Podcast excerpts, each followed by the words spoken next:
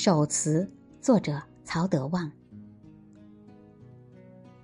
大概是在一九九五年，我接到上海锦江饭店总经理助理袁辽俊的电话：“曹总，您在福州吗？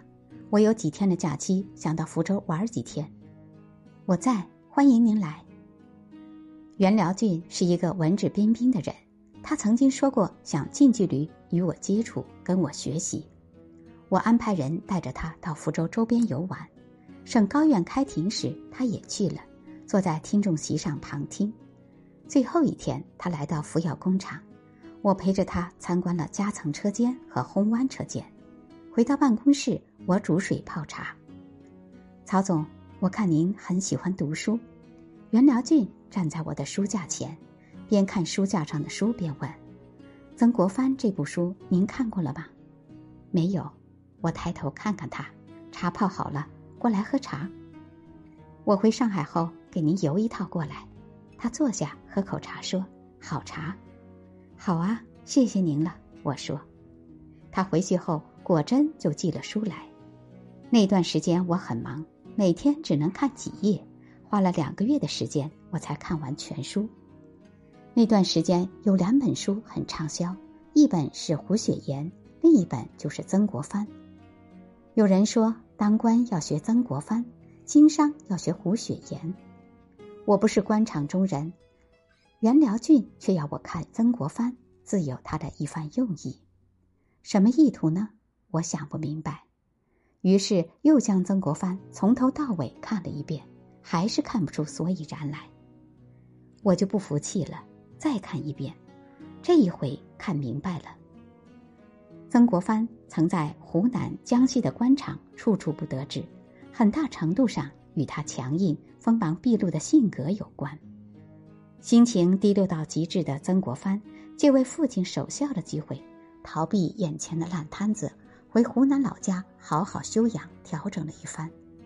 在这段时间里，他对自己出事以来的种种言行进行深刻的反思，他不断的回忆这些年带兵打仗的往事。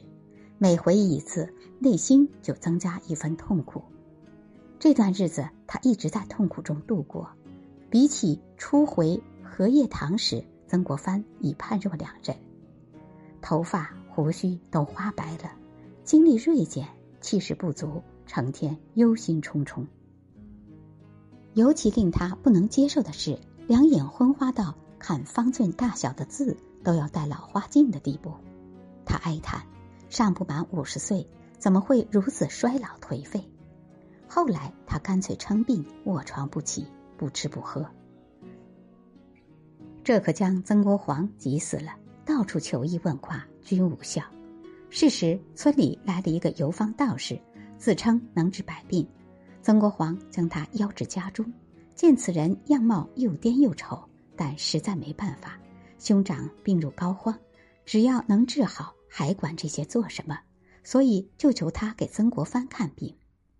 丑道士不但同意，而且说包治好此病。曾国藩就将其带到曾国藩床前。丑道士为曾国藩号脉诊病。片刻后，他来到厅堂，要曾国藩备好纸笔墨，要为曾国藩开药方。他要曾国藩跪于厅堂香案前，紧闭双目。一个时辰后起来。再将药方送到曾国藩手中，他说：“这样曾国藩不用服药即可病愈。”曾国藩按照他的嘱咐办了。曾国藩拿到药方，看到上面写的是四句话，十二个字：“敬圣代，益圣愈，知其雄，守其雌。”曾国藩一惊，立即坐起问其弟：“人呢？”曾国藩立即去找，却静谧村巷，不见其踪。再回到房中，却见曾国藩已能下床走动。曾国藩不由惊叹：“真神！”